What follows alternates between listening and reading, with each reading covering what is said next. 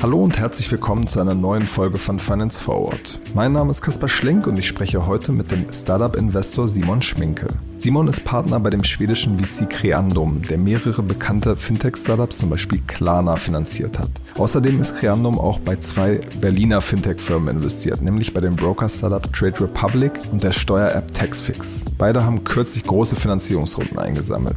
Ich habe im Podcast mit Simon über den hohen Druck auf die Gründer nach einer solchen großen Finanzierungsrunde gesprochen und warum er daran glaubt, dass es weitere Konkurrenz-Startups für N26 geben wird. Los geht's! Simon, ihr habt ja gerade zwei große Finanzierungsrunden abgeschlossen. Einmal der bekannte Investor Index ist bei, bei Taxfix eingestiegen und der andere äh, internationale Top-VC Excel hat zusammen mit Founders Fund bei Trade Republic investiert. Das sind beides eure Portfoliofirmen. Gab es da Verzögerungen, Probleme bei, bei dem Fundraising, die sich jetzt auf, auf die Corona-Krise zurückführen lassen? Ja, guten Morgen erstmal, Kasper. Schön, dich zu sehen. Guten Morgen. Ja. Ähm, Nee, das sind, äh, sind natürlich beides tolle Runden hier für Berlin, äh, toll für die Fintech-Szene hier im Land und klar freuen wir uns auch darüber als, als Creandum. Das sind beides Deals, die, die sich äh, angebahnt haben, schon, schon vor der Corona-Krise. Ähm, und die sind äh, letzte Woche jetzt announced worden. Äh, dementsprechend äh, gab es auch keine, keine Komplikationen, Gott sei Dank. Aber gab es denn da äh, trotzdem irgendwie ja eine Verlangsamung allein durch die Logistik, äh, dass man nicht mehr so leicht reisen kann, äh, die Notartermine nicht mehr so so einfach zu machen sind? Ja, das würde man würde man vermuten, aber in dem Fall nein, das sind ja alles, äh, alles Profis, Excel, Founders Fund und Index, äh, Fonds, mit denen wir sehr gerne zusammen investieren, die, die kennen wir gut, die kennen unsere Prozesse, wir kennen deren Prozesse. Dementsprechend war das auf der Koordination unserer Seite kein Problem. Ähm, Index, der, der Neil und der Max äh, kennen den Mattis von Taxfix jetzt seit, weiß ich nicht, eineinhalb Jahren. Die Relationship ist jetzt nicht erst während dem, während dem Fundraise äh, zustande gekommen. Äh, Neil ist ein wahnsinnig erfahrener Investor und, und, und Max ist ein, äh, ein super Principal bei Index, den wir, den wir auch bei Grenum sehr schätzen. Und die haben sich in den letzten Jahren mehrfach mit, mit Mattis getroffen, so dass als Mattis sich entschieden hat, wieder ins Fundraising zu gehen, das eine relativ, relativ schnelle Geschichte war, ähm, die Relationship sozusagen jetzt unter in, in, in Papierform auszudrücken, wenn ich das mal so sagen darf. Ähm, Trade Republic ist ein bisschen anderes Thema, das ist eine, eine, eine regulierte Company, äh, mit BaFin-Lizenz. Dementsprechend ist das immer schwierig. Ähm, jede, jedes regulierte Fintech muss man gewisse Besonderheiten beachten. Da muss man mit Regulator sprechen. Ähm, die Investoren das, müssen zum Beispiel von der BaFin geprüft werden. Ganz genau, ganz genau. Das ist äh, für, für Companies auch, again, wie Excel oder wie uns, die viel in regulierte Companies investieren, auch, äh, auch kein Problem. Aber das bedarf einfach immer ein bisschen mehr Arbeit auf der, auf Seiten der Anwälte. Ähm, aber gab es hier weder Verzögerungen noch Probleme. Hm. Und beim Notar schüttelt man sich dann nicht mehr die Hände, sitzt man da weiter auseinander. ich war, ich war tatsächlich äh, zur Anfangszeit meiner Karriere immer noch beim Notartermin mit dabei. Meine schwedischen Kollegen lachen immer so ein bisschen über das deutsche Notarsystem. Für mich ist es immer auch so ein ganz schöner Abschluss von, von Verhandlungen, von, von einer Finanzierungsrunde. Ähm, mittlerweile bin ich aber auch nicht mehr mit dabei. Mittlerweile machen das die Anwälte. Wir lassen uns da vertreten. Das heißt, ich weiß gar nicht genau, wer mit, bei den beiden Runden jetzt beim Notar mit dabei gewesen ist. Ich war es zumindest nicht. okay. ähm, ja, ist immer so ein, ein, kleines Thema für diejenigen, die, die nicht mit Notaren arbeiten. Warum, warum gehen die Investoren dahin und lassen sich ein Dokument vorlesen? Ähm, kann man natürlich auch darüber diskutieren. Hm. Aber du hast jetzt nicht irgendwie gehört, dass das, äh, dass das da eine komische nein. Atmosphäre ist. Nein, nein, nein, okay. nein, nein, nein. Vielleicht jetzt mal abseits von, von Taxfix und Trade Republic, ähm, von dir aus, aus erster Hand, ihr seht viele Deals, ihr bekommt viel aus dem Markt mit. Ähm, was, was beobachtest du da? Also werden da Bewertungen neu verhandelt? Ähm, gibt es da Verzögerungen von Runden? Springen Investoren ab? Alles das hat man immer mal wieder jetzt gehört. Was sind da deine, deine Erfahrungen? Ja, um es kurz zu machen, all das ist richtig. Ähm, all das haben wir mitbekommen und, äh, und, und sehen wir. Ähm, um da ins Detail zu gehen. Ähm, wir, wir wissen von Runden, wo Investoren abgesprungen sind. Ähm, nach äh, unterzeichneten Termsheets. Aber nicht bei euch. Nicht bei uns, nee, wir, wir Gott sei Dank nicht. Ich würde es dir, würd's dir erzählen, wenn dem so wäre, aber wir haben, wir hatten nur zwei, drei, vier Fundraisings in den letzten zwei, drei Monaten laufen, die sind alle abgeschlossen. Taxfix, Trade Republic sind zwei davon, die announced sind, ein paar andere sind noch nicht announced. Da hatten wir Gott sei Dank nicht das Problem. Aber das ist ja auch immer das Thema, wenn du mit Profis arbeitest. Äh, Index und Excel, Founders Fund und die anderen, mit denen wir co-investieren, die machen so eine Scheiße nicht, auf Deutsch gesagt. Die haben einen viel zu guten Ruf zu verlieren, um da nachzuverhandeln oder abzuspringen. Ähm, wir haben davon aber das gehört. heißt, die anderen sind nicht so professionell, oder? Nein, es gibt natürlich immer, immer Leute, die das nicht so professionell wie die großen Fonds machen. Aber das ist ja gar kein Vorwurf. Ähm, Grundsätzlich ja, haben wir davon gehört, dass Investoren abgesprungen sind in, in Funding Rounds. Wir haben auch davon gehört, dass Leute nachverhandelt haben. Das finde ich besonders lame. Denn entweder hast du ein Problem zu investieren und musst dem Unternehmer erklären, dass du es nicht mehr kannst oder nicht mehr willst, weil du eine andere Risikoallokation in deinen Assets haben willst. Das ist die eine Sache, aber sozusagen die, die, die Krise auszunutzen, um Preise nachzuverhandeln, wenn du dich schon mal committed hast, das finde ich persönlich sehr, sehr schwierig. Was wir sehen sehr viel ist, dass die, hm, dass das Angel-Netzwerk austrocknet. Viele Angels machen entweder weniger Tickets oder gar keine Tickets mehr. Und dementsprechend bekommen wir viele Anfragen von sehr frühen Companies, die sagen, hm, hier sind Angels abgesprungen, ähm, ich will jetzt doch an Institutional Investoren rangehen, was für so eine frühe Phase vielleicht nicht immer, äh, nicht immer Usus ist. Hm. Es gibt jetzt auch Leute in der Szene, die argumentieren, ähm, die Bewertungen vor Corona waren jetzt auch ein bisschen äh, übertrieben, waren teilweise relativ äh, hoch und das ist, Corona-Krise ist auch ein bisschen ein, ein heilsamer Effekt in Anführungsstrichen, ja. äh, dass die Bewertungen wieder auf ein Level kommen, wo sie eigentlich sein sollten. Das ist aus deiner Sicht nicht der Fall. Ja, das ist also so die, diese Kritik berechtigt. Äh, wir als als äh, Series A Investoren haben sind natürlich einmal Profiteure von hohen Bewertungen, weil die Series Bs und Cs unserer Companies, die wir in die Aaron investiert haben, äh, schön schön hoch bewertet werden. Auf der anderen Seite sehen natürlich auch wir, dass wir immer teure Preise zahlen müssen wie Series A Companies. Das ist völlig klar. Die Preise sind äh, inflationär gestiegen in den letzten Jahren. Das kann man aber auch sagen, die Szene hat sich professionalisiert, die, die, die, die Firmen äh, kommen schneller zum Erfolg, denn wenn du dir heute eine Series A anschaust oder pre-Corona eine Series A angeschaut hast, was die Companies teilweise da schon auf die Beine gestellt hatten, 50, 60 Leute, 2 Millionen Umsatz, profitable Unit Economics, das war eben vor fünf, sechs Jahren noch eine Series B. Dementsprechend ist diese, diese, diese, diese Preisinflation auch ganz, ja, zum teilweise dadurch geschuldet, dass sich die Thermologie einfach verschoben hat. Ähm, wenn wir uns jetzt mit anderen Investoren unterhalten, und das tun wir natürlich, äh, das Teil unseres Jobs, tun wir das jede Woche, äh, Stimmungsbilder abfragen, wie seht ihr das, was macht ihr gerade, äh, wie seht ihr Situation, ist durch die Bank das Echo, dass die Preise runtergehen werden. 20, 30, 40 Prozent sind da so die, die Zahlen, die wir, die wir hören. Es ist noch zu früh also zu sagen. Also die Bewertung quasi. Die Bewertung, genau. Es ist noch zu früh zu sagen, ja. ob das tatsächlich so ist. Ein Datenpunkt, den ich aus dem Valley mitbringen kann, das ist der aktuelle Y Combinator Batch.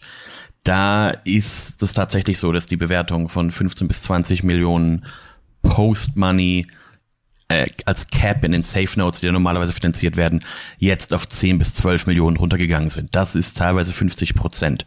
Das, da kann man sagen, da gibt es genügend Datenpunkte, dass, äh, dass Preise nach unten gehen. Ich, wir sehen es in Europa noch nicht. Ähm, ich glaube auch aufgrund der unglaublichen Menge an des Geldes, der hier in den Töpfen rumliegt, ähm, dass die sehr gut laufenden Companies weiterhin sehr hohe Bewertungen sehen werden. Da glaube ich an keine Korrektur. Ich glaube, dass es, dass es schwieriger wird, Geld zu raisen und dass der Mittelbau der Companies, die nicht die Outlier wie so ein Trade Republic oder so ein Taxfix sind, dass da die Bewertungen durchaus runtergehen werden, weil sich der Kreis der Investoren ein bisschen ausdünnen wird. Entweder temporär oder auch, auch teilweise permanent. Und wo mhm. dann weniger Investoren sind, gibt es weniger Nachfrage, dementsprechend können Unternehmer äh, weniger hohe Preise aufrufen und das wird zu weniger, weniger Bewertung führen. Kleineren Bewertungen führen.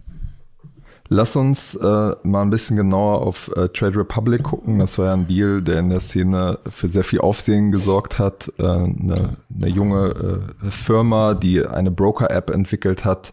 1500 Nutzer mittlerweile, äh, 1500, 150, 150 mehr, Gott sei Dank, Nutzer.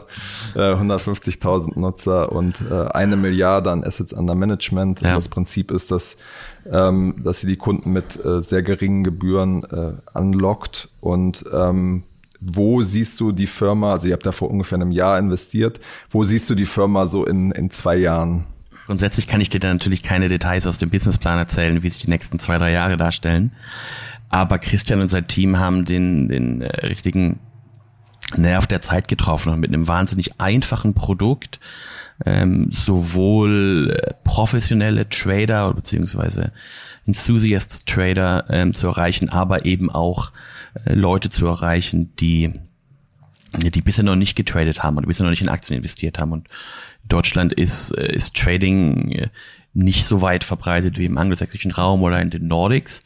Ähm, dementsprechend ähm, ja, waren wir da auch nicht ganz so sicher, ob das so, so äh, fliegen wird, wie es jetzt tatsächlich tut, als Krenum da von einem Jahr investiert hat.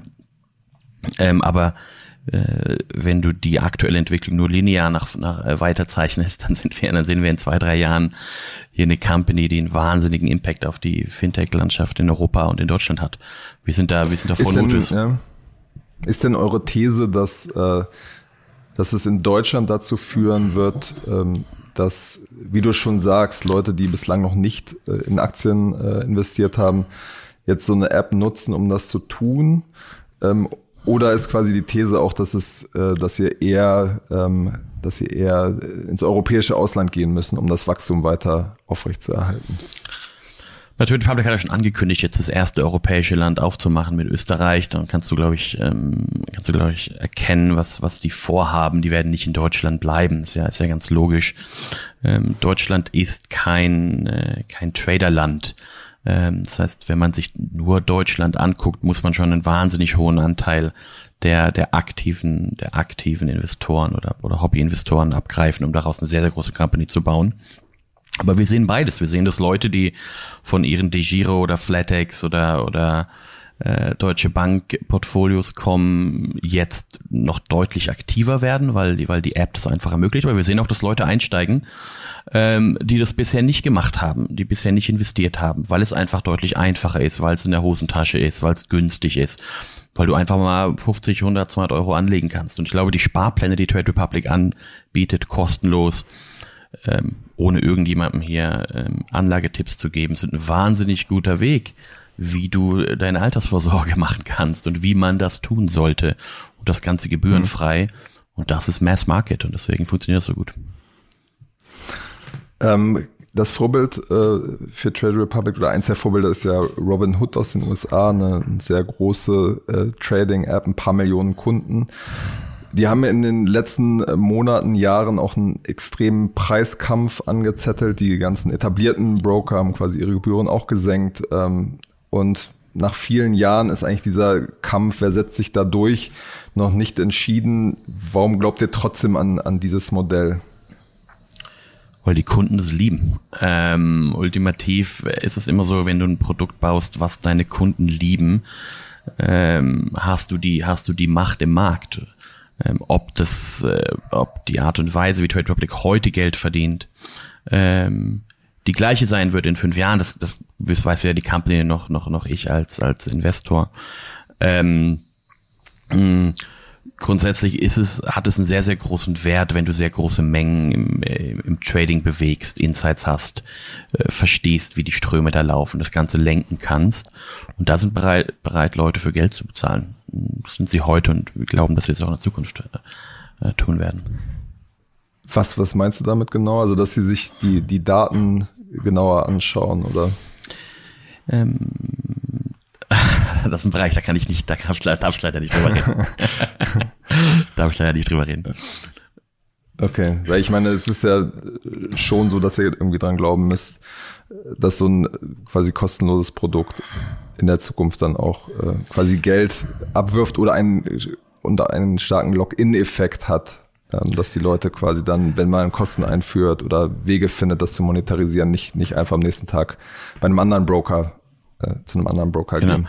Facebook ist ja auch nicht umsonst. Äh, nur weil du als Endkunde nichts dafür zahlst, verdient jetzt Facebook trotzdem äh, relativ viel Geld. Die machen das mit Werbung, aber die machen das auch relativ viel mit Daten.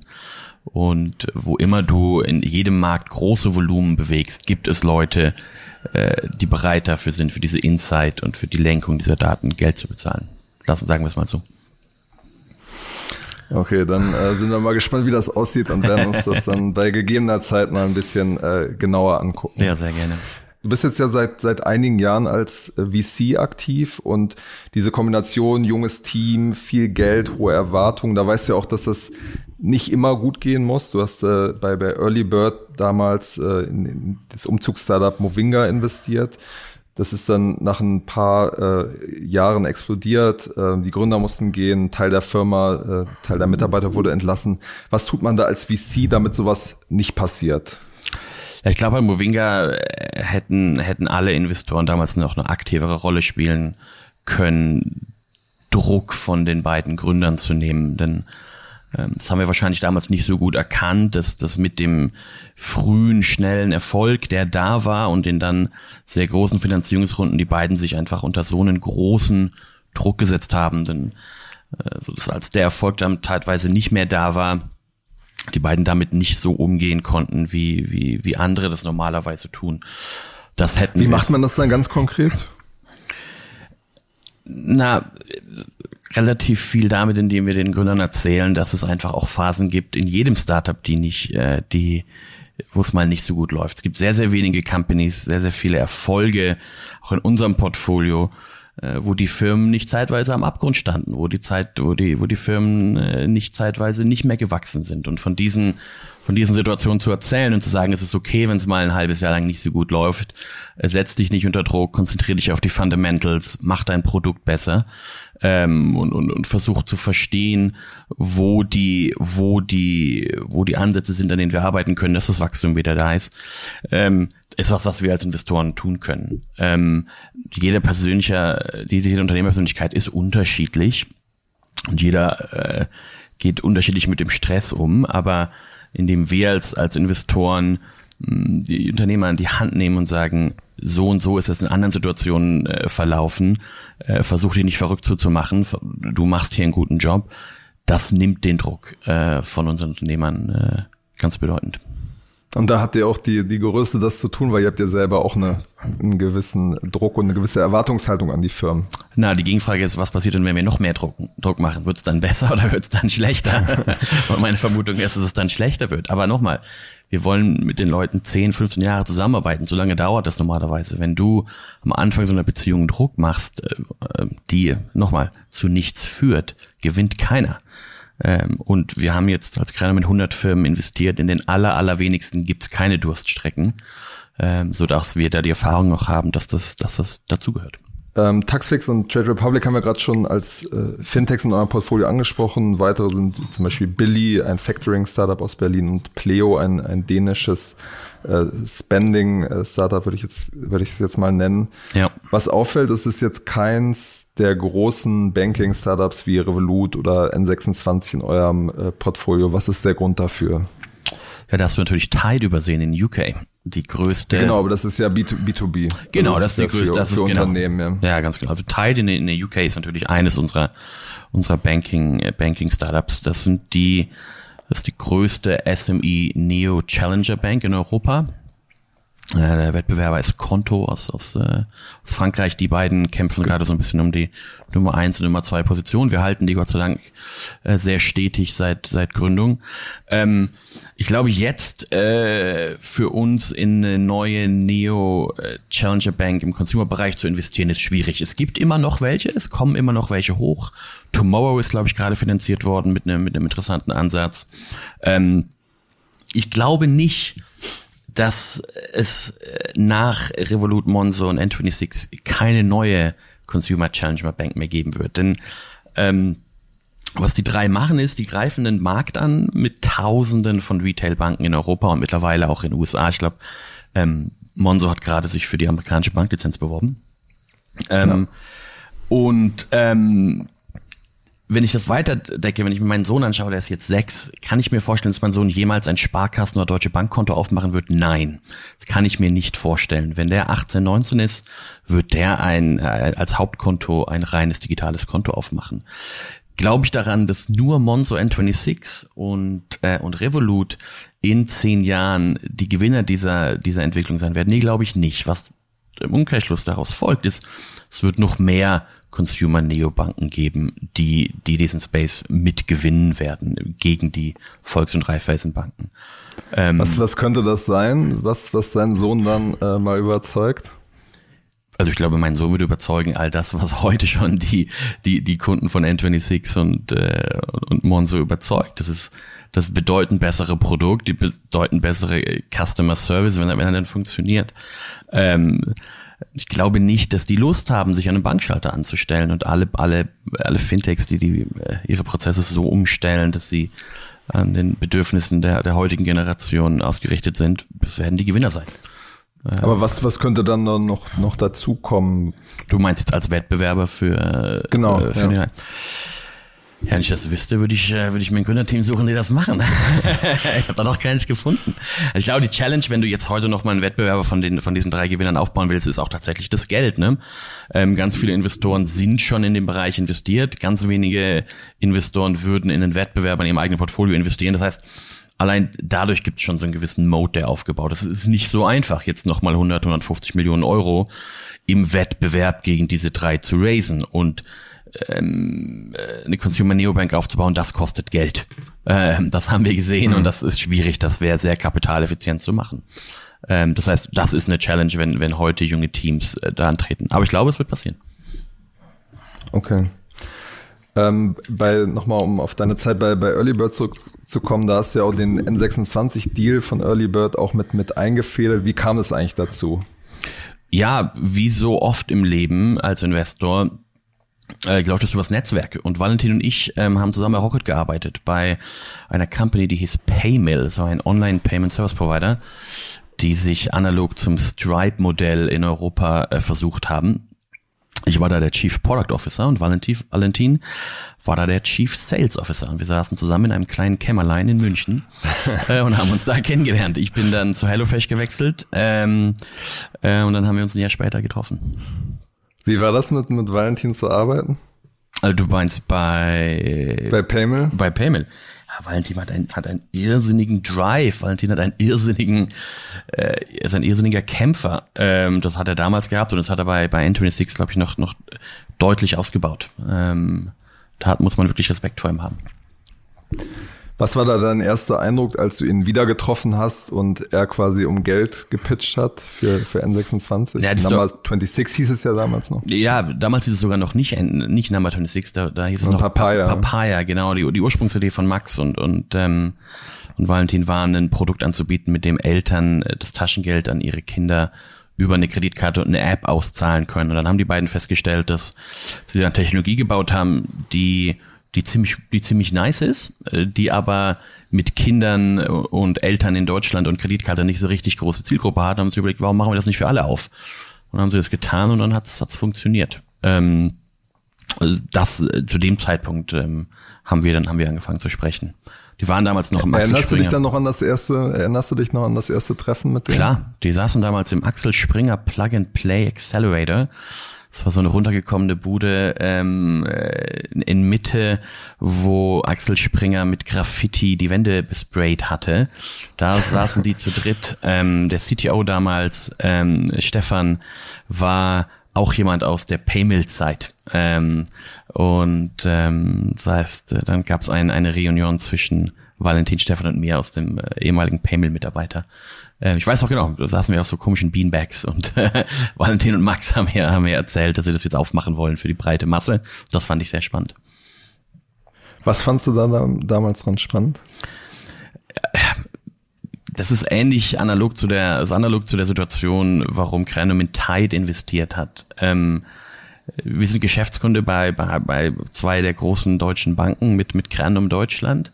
Und die Erfahrung, die wir da gemacht haben im Kundenservice, ist so schlecht, dass wir uns vor drei Jahren überlegt haben, okay, es muss irgendjemand eine Neobank machen, die die Enterprises oder SMEs besser bedient. Und da haben wir Tide gefunden. Und das analog war das damals bei N26. Ich war so unzufrieden mit meinem mit meinem ähm, mit meinem Service bei der Sparkasse damals noch, dass ich mir gedacht habe, das kann nicht sein, dass dass das Banking so so weiter funktioniert. Ähm, und dann hat Christian Nagel, der General Partner bei Earlybird, der damals auch äh, die, die Fintech-Themen bei, bei Earlybird betreut hat, ähm, ähm, fand die Idee, fand die Idee genauso gut und dann äh, haben wir das eingef eingefädelt. Hm. Mit Creandum investiert ihr ja in einer relativ äh, frühen Phase, äh, Series A, hast du eben schon erwähnt. Äh, Im Fintech-Bereich sind ja viele Themen jetzt schon so ein bisschen besetzt. Also auch wenn du glaubst, dass, dass es einen weiteren, eine weitere Challenger-Bank schaffen kann, gibt es ja einfach schon viele größere, etabliertere Player, zum Beispiel bei den Zinsplattformen Raisin, Deposit Solution, wo sich zwei, zwei, drei Player herauskristallisiert haben, Tide und Konto, gut finanziert, die jetzt gerade dabei sind zu expandieren. Im Umkehrschluss heißt es, was kommt jetzt eigentlich noch neu nach und was sind da aus deiner Sicht die Bereiche, die noch, die noch offen sind, ähm, wo du noch neue Fintech-Geschäftsmodelle siehst? Absolut. Also grundsätzlich glaube ich eben, wie, wie gerade eben schon, schon ausgedrückt, dass, dass äh, Raisin einen unglaublich guten Job macht. Das heißt aber nicht, dass in zehn Jahren es nur Raisin in dem Space geben wird. Das, das glaube ich nicht. Ähm, genauso glaube ich eben nicht, dass nur Tide und Konto in Europa SME-Banking gewinnen werden. Ich glaube, all diese Bereiche sind noch, sind noch so am Anfang. Ähm, wir schauen uns gerade sehr viele Infrastrukturthemen an. Wenn du dir allein Was heißt das genau? Ja, wenn du dir allein mal den, den, den Card Processing ähm, und Acquiring Markt anschaust. Die sind teilweise auf einer Technologie, die sind 20 Jahre alt. Und da gibt es im Moment spannende Player, die sagen, lass uns doch mal lass uns doch mal sozusagen Fintech 2.0 auf diesen Infrastrukturthemen machen. Wir schauen uns viel im, im Automation und Operations Bereich für ähm, Versicherungen an, ähm, wo es noch wahnsinnig viele manuelle Prozesse gibt. Ähm, ähm, wir haben nach wie vor ein sehr, sehr genaues Auge auf den Consumer Insurance Bereich, ähm, haben da mit, mit ULife und Laka äh, zwei, zwei Firmen in UK gebackt, ähm, der glaube ich so ein bisschen hinterherhängt, ähm, Erwartungen vom, vom allgemeinen Fintech-Bereich. Wir würden super gern was im Mobile Payments-Bereich machen. Das ist in, äh, in Europa im Vergleich zu Asien noch nicht, noch nicht so durchgesetzt. Natürlich schwierig gegen, gegen Apple und Google, aber ähm, gibt's auch, gibt's einfach noch nicht so viel. Ähm, wir schauen uns ganz viel im Commercial Insurance Bereich an, ähm, haben da auch noch nichts gefunden. Ähm, es, es, gibt sehr, sehr viele Bereiche, von denen wir, von denen wir glauben, dass sie, dass sie noch disrupted werden in den nächsten Jahren, wo wir bisher einfach kein Team und keinen Ansatz gefunden haben und dass wir glauben. Gibt es denn noch für, für Endkundenprodukte, du hast jetzt Versicherung gerade schon angesprochen, gibt es da noch, noch Dinge, wo du sagst, da kommt jetzt noch ein nächstes großes Ding in den nächsten ein, zwei Jahren? Es ist wahnsinnig schwierig vorherzusagen, äh, an welchen Ideen smarte Gründer in den nächsten ein, zwei Jahren im Consumer-Bereich arbeiten. Aber ich glaube nicht, dass alle Themen da besetzt sind. Ähm, wir schauen uns zum Beispiel Dinge im Home Equity Release Bereich an, wo Privatleute Teile ihrer Immobilien veräußern können. Gerade heute Morgen ist da mit 150 Millionen Euro in NOAA in den USA finanziert worden, die dir erlauben, als, als Immobilienbesitzer Teile deiner Immobilie zu veräußern gerade jetzt in den Krisenzeiten sicherlich ein super spannendes Modell. Das ist ein Bereich, den wir uns, den wir uns ganz genau anschauen und, ähm, und, und Team suchen, was das gut macht. Hm. Im Englischen gibt es ja diesen Ausdruck äh, Eating Your Own Dog Food, was so viel heißt, dass du als Organisation auch deine eigenen Produkte äh, quasi verwendest. Ja. Ähm, wie viel Fintech-Produkte verwendest du selbst? Ähm, 126 ist äh, mein zweites Hauptkonto, mein operatives Konto. Ähm, ich trade auf äh, Trade Republic. Meine Steuern sind ein bisschen zu kompliziert für Taxfix leider. Ähm, deswegen, deswegen kann ich die da nicht machen. Äh, wir sind natürlich Pleo-Kunde mit, der, mit dem Fonds. Das heißt, ähm, unsere Expenses äh, laufen über Pleo. Ähm, Schreibt ihr dann den Gründern auch immer äh, quasi eine WhatsApp, hier gibt's wieder einen Fehler im Produkt oder Klar. oh, das ist aber gut gemacht. Oder? Natürlich, ich hatte zu einem Zeitpunkt bei N26 160 Bug Reports eingereicht. ähm, und Julian, äh, einer unserer Analysts, der sehr eng mit Trade Republic arbeitet, äh, schreibt monatlich eine Zusammenfassung an den Dingen, die, die er noch am Produkt gerne weiterentwickelt sehen würde, an, an, an Christian Hacker, mit dem er sich wahnsinnig gut versteht. Ähm, natürlich, denn das, das ist ja auch, das macht ja auch Spaß in unserem Job als Investor dass du mit den Produkten äh, so nah, so nah in Kontakt bist, dass du vielleicht sogar noch einen Einfluss darauf hast, welche Features entwickelt werden, wohin es weitergeht. Und, und natürlich sind wir, sind wir Fans unserer, unserer Companies und Produkte und dementsprechend macht es auch Spaß, sie zu benutzen. War Valentin Steif dann schon ein bisschen genervt, äh, Null. als du deine, deine Abs vielen Nein, Bug-Reports eingereicht hast? Nein, natürlich nicht. Äh, natürlich tut es immer als Unternehmer ein bisschen weh, wenn der Investor einen Fehler findet, den das eigene QA-Team nicht findet. Das ist natürlich völlig nachvollziehbar. Aber grundsätzlich äh, ist Valentin, Christian oder Mathis von Textfix ähm, sind es Unternehmer, die, die wahnsinnig produktbesessen sind und das beste Produkt raushauen wollen, was irgendwie geht. Und jeder, der auf ihrer Seite steht und, und ihnen versucht zu helfen, dass das Produkt noch besser wird, mm, ist erstmal appreciated. Hm. Als letzte Frage, äh, ähm, so ein bisschen äh, nochmal der Blick auf die, auf die ganze Szene. Du hast mal gesagt, wie wichtig es ist, äh, als VC auch vor Ort zu sein, um die Leute abends mal auf ein Feierabendbierchen zu treffen oder irgendwo äh, generell hier in, in, im Berliner Umkreis. Ja. Was wird sich da ähm, aus, aus deiner Sicht nach der Corona-Krise verändern? Ja, ich glaube, äh, ja verändern. Ähm, ich bin der großen Hoffnung, dass wir in relativ relativer Kürze wieder zu den meisten Prozessen so zurückkommen, ähm, wie wir sie, wie wir sie noch im, im, im Februar gesehen haben. Das heißt, ich freue mich darauf, wieder Leute zu treffen äh, bei uns im bei uns im Büro. Ich freue mich darauf, wieder wieder mit Leuten zum Essen zu gehen und wieder äh, wieder physische Board-Meetings zu haben. Ich kann mir nicht vorstellen, dass das ein Dauerzustand wird, wo das nicht möglich mhm. sein sollte. Wir fangen jetzt an, Walking-Meetings zu machen. Ich habe äh, nächste Woche mein erstes Walking-Meeting. Ich treffe jemanden und gebe dem spazieren in eineinhalb Meter Abstand und wir unterhalten uns dabei. Einfach okay. um so ein bisschen Abwechslung, äh, Abwechslung zu bekommen. Wir überlegen, wie wir als Fonds die verschiedenen Büros, wir haben Büros in San Francisco, in Stockholm und in Berlin, wieder aufmachen, wann wir die aufmachen, welchen Regeln wir die wieder aufmachen. Da arbeiten wir gerade dran. Wir wissen es noch nicht ganz genau, aber ähm, hm, ich glaube schon, dass wir wieder zu, einem, zu, einer, zu einer relativen Normalität, was unser Wirtschaftsleben angeht, zurückkommen werden. Okay. Alles klar. Vielen Dank für deine Zeit, Simon. Sehr Und gerne. Bis zum nächsten Mal bei Finance Forward. Danke für deine Zeit.